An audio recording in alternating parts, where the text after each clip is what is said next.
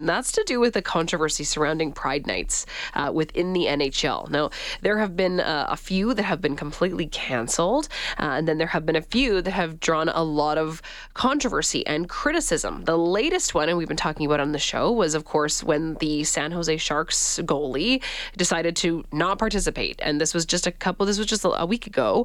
Uh, decided to not wear the jersey for Pride Night, and of course faced a lot of criticism. The team issued a statement. So did he, acknowledging his his reasons as to why he didn't want to participate. Uh, but it's really it's shining a light on these initiatives by these teams and within the NHL. Should we keep going with them? Uh, is this just inviting criticism? Uh, we're going to get into it right now with our guest, who is Canada's research chair for the public understanding of sexual and gender minority youth at MacEwan University, Dr. Kristopher Wells. Dr. Wells, thank you so much for making the time. Always good to talk to you. Likewise, pleasure to be with you. Topical, of course, because tomorrow night is the Oilers Pride Night, and they are going forward with it. Uh, the team is not going to be wearing jerseys, but they are going to have Pride tape on their sticks, and those will then be auctioned off a little bit later on. So, I want to get your your opinion on on just how beneficial these nights can be, and the real the messaging behind them, and the real good that can be accomplished. Yeah, you know, absolutely. That's the whole sort of uh, purpose of having a Pride Night is to engage in a focused conversation and a will awareness building over uh, a vulnerable and minority community uh, in society. So um, I think they're really important because they are an opportunity to invite the LGBTQ plus community in to the arena, into the sport, to say, you know, you're welcome here. We include you because that always hasn't been the case with hockey. It's been a very traditionally um, uh, conservative and exclusive rather than inclusive uh, environment. Um, you know, we just have to, to focus on the headlines around hockey these uh, past uh, few months to know that uh, there's a lot that needs to change in hockey. You know, there are people, though, that say we should just get rid of these nights. We should just focus on the game and just let the sport speak for itself. And why even move forward with them, especially given the fact that any players that choose not to participate for, for whatever reason, uh, a lot of them have been citing religious reasons and their, their belief system being a reason that they don't want to wear the jerseys. Are we just inviting criticism? And should we should we just move away from it and focus only on the sport? Yeah, you know, we, we hear that a lot, but we also have to remember that sports have a tremendous platform and privilege, and this is the opportunity for um, you know leaders to, to speak out. It's it's really how we move society uh, forward. Um, uh, I, I, I really think sometimes you know when we have uh, controversy, it can stimulate really important uh, conversation and dialogue about you know th- these aren't issues just impacting the National Hockey League. These are issues um, in the world uh, around us. Uh, we'd be sort of naive not to think that uh, sport is immune to the kind of socio cultural politics that we see going on in our communities. Yeah, I mean, I'm of the mindset that I think when you're a professional athlete, you have a tremendous platform and a lot of influence, and I think if you can use that to to spread a message of inclusivity, you you should. I, I wonder what the right approach is because you know, as we mentioned, as I mentioned, uh, for some teams like the Oilers, for example, uh, they're not going to be wearing jerseys, and I wonder if that's the right way to go. So as then that way you don't put so much pressure on each individual player to have to take a stance or or really express their their beliefs but does it then limit the opportunity for each individual player with that much influence and that much sway to really send a powerful message where do you where do you land on that yeah, I think first it's important to know that the the Oilers have uh, never worn uh, a pride jersey. Uh, it's certainly something that I'd like to see. And if you heard today the the comments from people like uh, Connor McDavid and uh, Zach Hyman, the players actually want to wear uh, jerseys. So I think you know the jerseys are just sort of an evolution in how Pride Nights have started you know, um, they started uh, here in Edmonton with uh, Pride Tape that made its its debut uh, with the Edmonton Oilers, and and they've been very uh, proud about that to be able to lead that initiative across the National Hockey League and into um, other sports. I, I think San Jose got it right, and and the Florida Panthers got it right mo- most recently, where you know they've moved forward with their nights and and with their jerseys and with those visible um, uh, symbols, um, and those players who didn't want to participate well, you know, they sat out the warm up and then they had to uh, sort of account publicly for why they didn't want to um, participate or why they didn't want to support the night.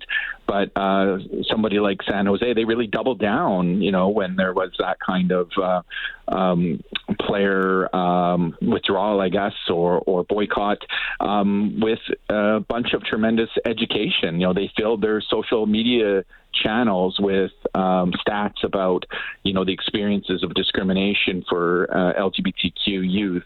They link to important LGBTQ community resources. So again, they use their platform and their leadership to help to educate and, and make a difference.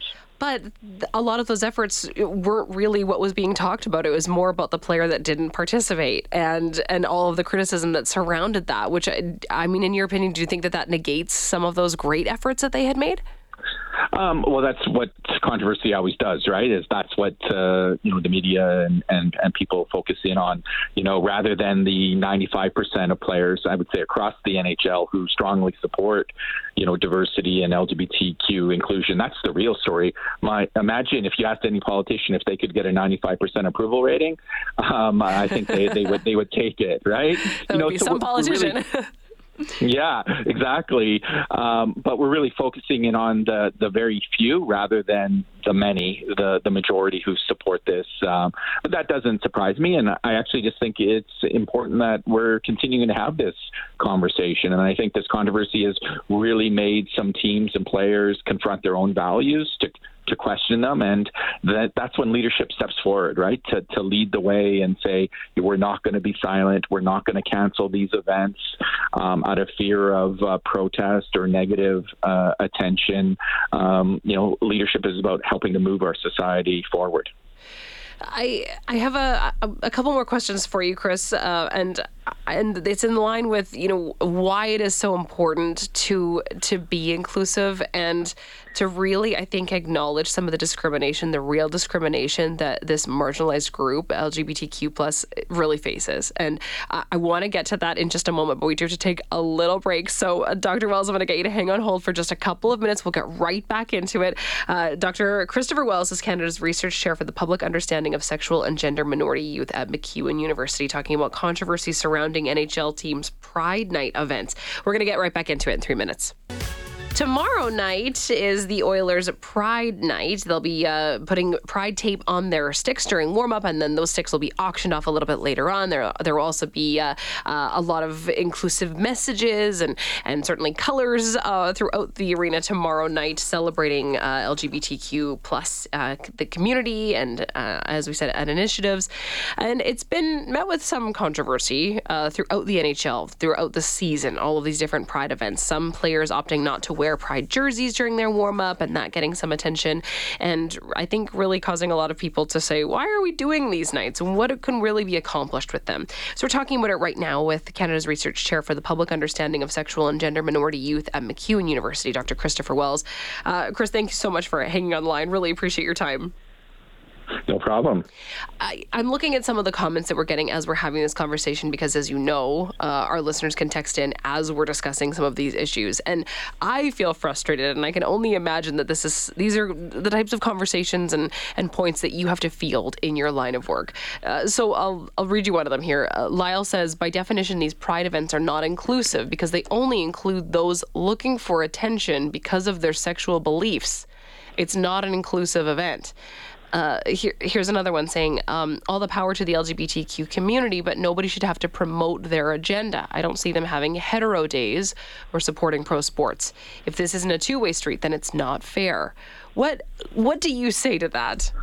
I, I mostly laugh because they're so, um, you know, outdated sort of sort of stereotypes, right? We're talking about you know, one game uh, in the entire, you know, uh, schedule for the Edmonton Oilers, which is celebrating, you know, this this community. Somebody might say the other 364 uh, days of the year are the uh, nights to celebrate heterosexual privilege in society, right? That uh, you know, all they're asking for is is just uh, space to to belong and to be welcomed into a sport that's not always been safe or uh, inclusive. So, yeah, you know, there's always those kind of attitudes out there, but it just actually shows you how much work there still is to do, and and a lot of that has to stem with uh, you know education and humanization, and that's exactly why these we have these nights.